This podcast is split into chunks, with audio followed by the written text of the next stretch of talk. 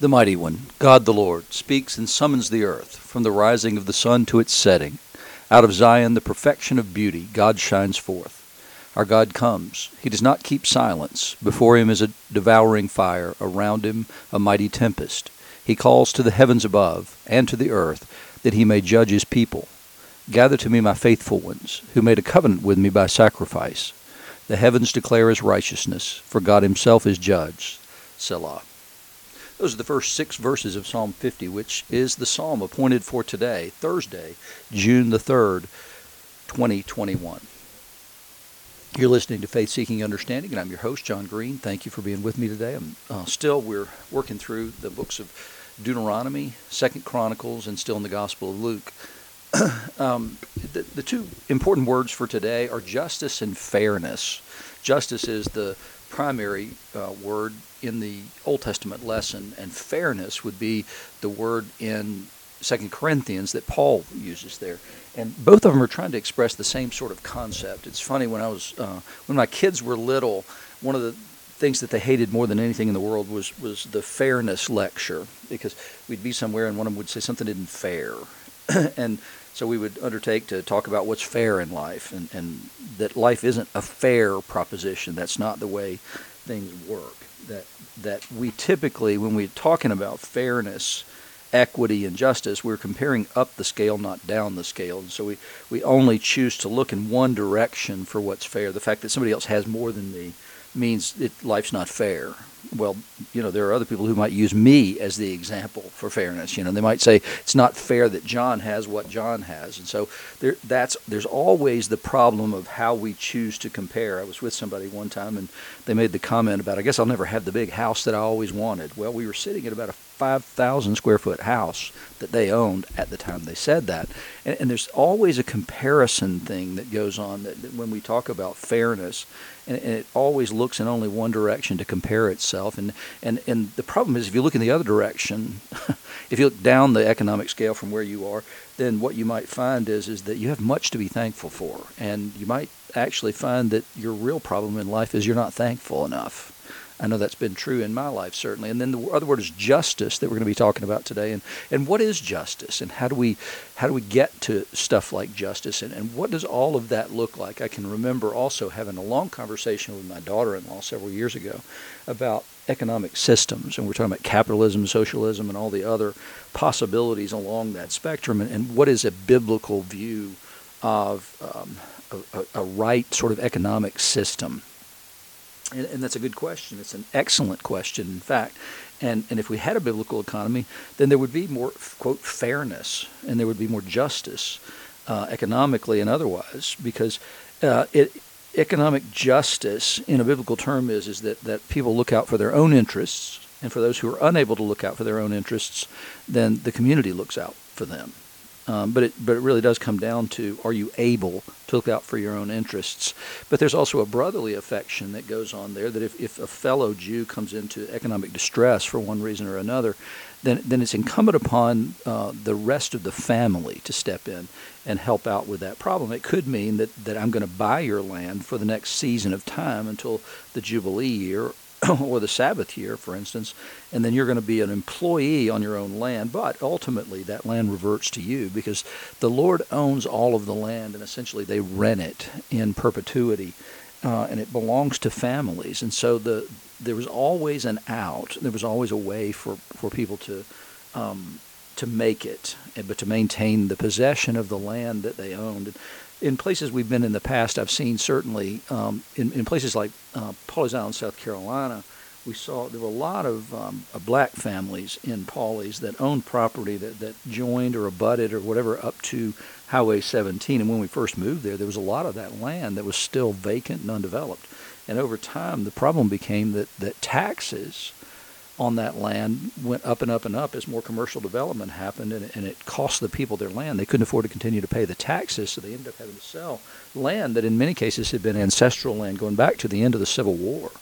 And so that that's kind of the, the genesis of a lot of the arguments that we're going to be looking at today. And what, what does justice mean? And how do we how do we work towards justice in our own lives? And how do we work towards justice in in, in the larger world? And so in Deuteronomy, that there's an injunction to appoint judges and officers in all the towns, according to the tribes, and they'll judge with righteous judgment, not taking a bribe or showing partiality.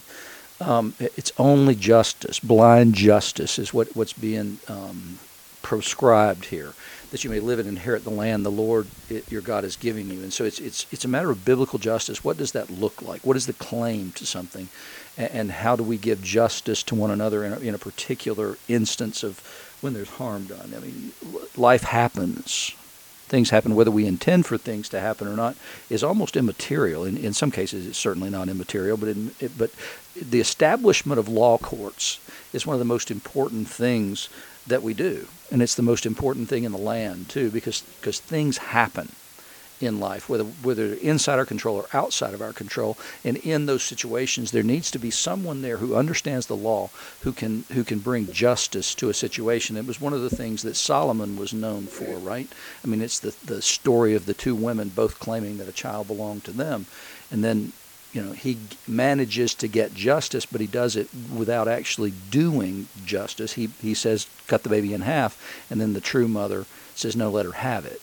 And so there, there's a way of doing justice in any situation, but that requires a lot of wisdom, and the wisdom needs to come from the Lord. And so Moses, remember, had been the one doing justice with the people in the wilderness. And then his father in law came to him and saw that he was sitting there all day doing this. And he says, It's not good for you or the people. It's going to wear you out and it's going to kill them too. So the, Moses called together 70 of the elders and God poured out his spirit on some of them. And they became judges and rulers of the people. And so they're to do this in all the towns wherever they're established. And then he goes on and he says something that, that we tend to overlook um, he, he gives a provision for them to establish a king over Israel. And, and said, Set a king over you whom the Lord your God will choose. One from among your brothers you shall set as king over you. But don't put a foreigner over you who's not your brother. And then he gives sort of the qualifications for that king. They can't acquire many horses for himself or cause the people to return to Egypt in order to acquire many horses. And, and those are weapons of war horses at that time were considered war animals. And, and so there was this power and trust in the might of, of animals and also in an alliance with Egypt. And that's an entanglement that he says is, is not okay. And one of the things Solomon did was he had many horses and he had foreign entanglements like that. and then says he shall not acquire many wives for himself, which Solomon did, lest his heart turn away, nor shall he acquire for himself excessive gold and silver. And, and that's exactly what Solomon did. It's always a huge temptation for a king to acquire these things because he can, because he has the power to do so, and because he has the power and the authority, those things are drawn to him in some shape, and form, and fashion. And so it, it's always a snare that the that justice will take a second uh, back seat to that. And so so the, the the role of that king is to care for the people under his in the land and that's it and when he sits on the throne he shall write for himself a book of a copy of this law approved by the Levitical priests, and it shall be with him, and he shall read it all the days of his life, that he may learn to fear the Lord his God by keeping all the words of the law and these statutes and doing them, that his heart may not be lifted up above his brothers, and that he may not turn aside from the commandment either to the right or the left, so he may continue long in his kingdom, he and his children in Israel. So it's important that the, the king be steeped in the law, that the king be steeped in the word of God, the, the Torah, the first five books of Moses, so so that he would devote himself in many ways to the the the law itself and the way that it's applied in a given situation in the land.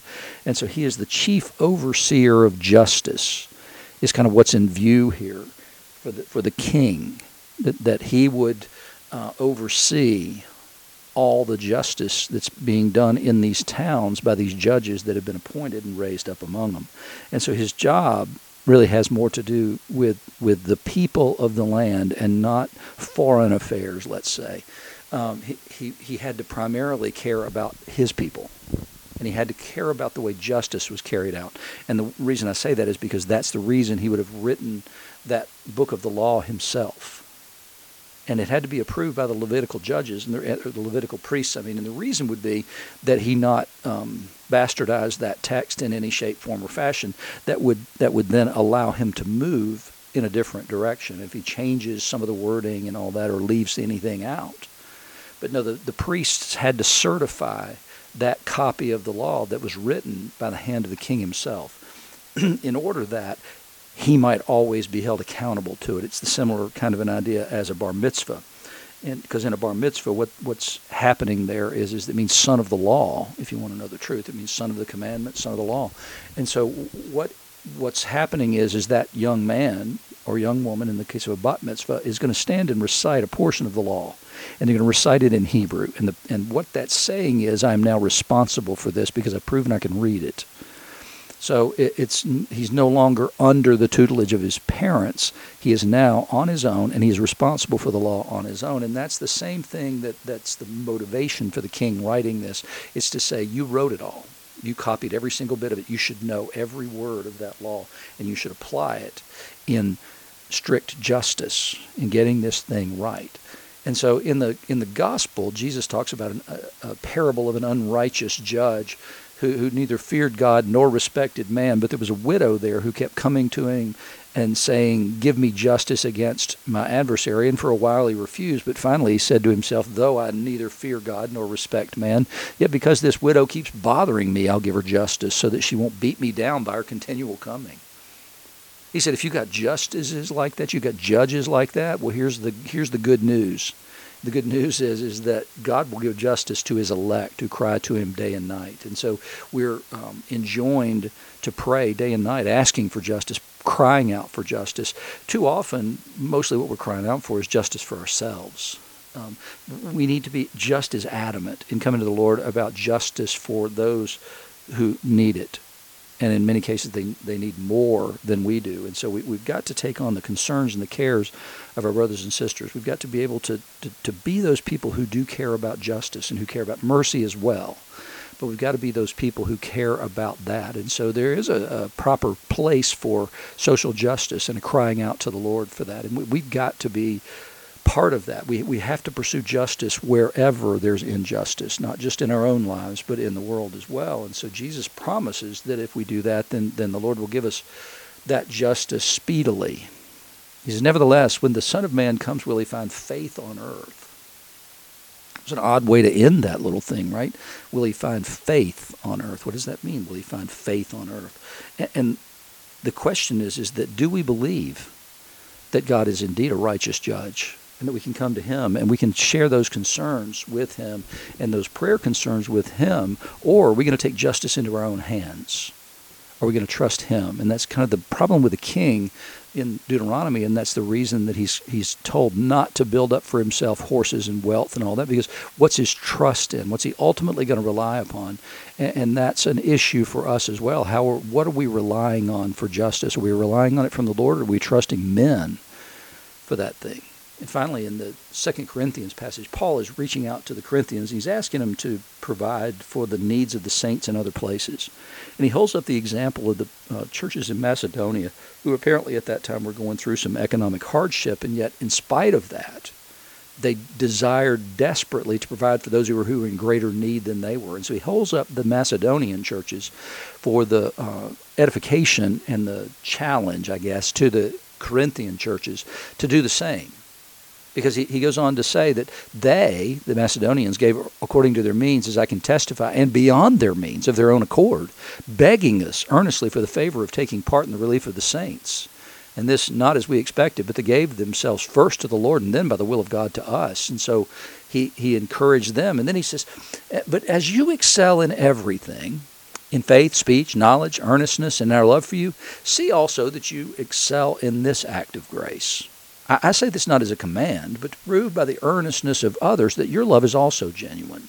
So he's calling them who who have an abundance at that time. He says, "You know by the grace of our Lord Jesus Christ that although he was rich, yet for your sake he became poor, so that you by his poverty might become rich." And so he, he says that you wanted to do this, you you desired to do this a year ago, and, and it was started, and now finished doing it as well, so that your readiness and desiring may be matched by your completing it out of what you have.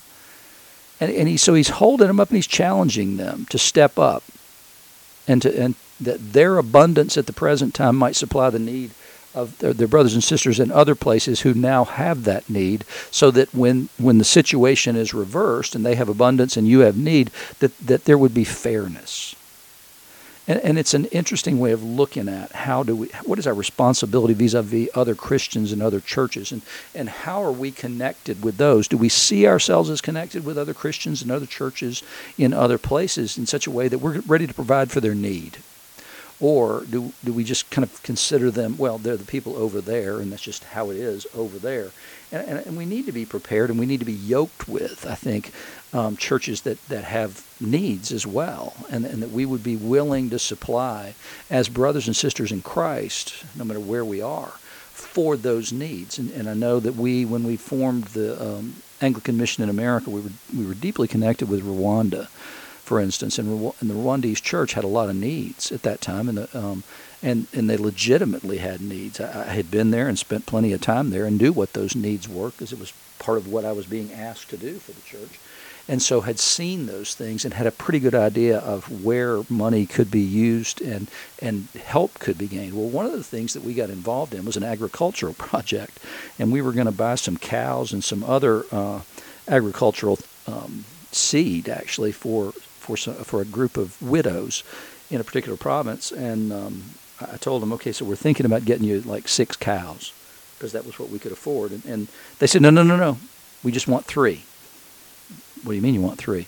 Well, and, and then they explained to me why three was the right number and not six and it had to do with with not being too proud. It had to do with with not being overwhelmed by the needs of six cows because they could they could provide from the land they could provide the food for three cows. They couldn't provide for six cows. They would need extra money and stuff if they were going to have six. Even though it could potentially mean more their their goal was to leverage up from what they had to something else. And and I think that's a beautiful way of looking at needs.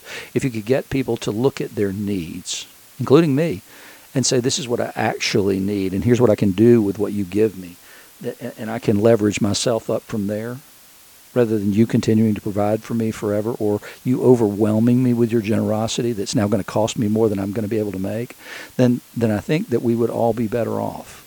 And, and I think that, that a true examination of need might help us all as far as fairness and justice are concerned. But it, it's an important matter, I think, for the church to consider that, that we are in the West certainly abundantly prosperous. And so when we look across the world, we, we need to be constantly having in mind what can we do in other places where that prosperity is being uh, is, is difficult to come by, and how can we provide for our brothers and sisters in Christ all over the world? And by doing so, it'll enrich our own lives by connecting us with more and more brothers and sisters.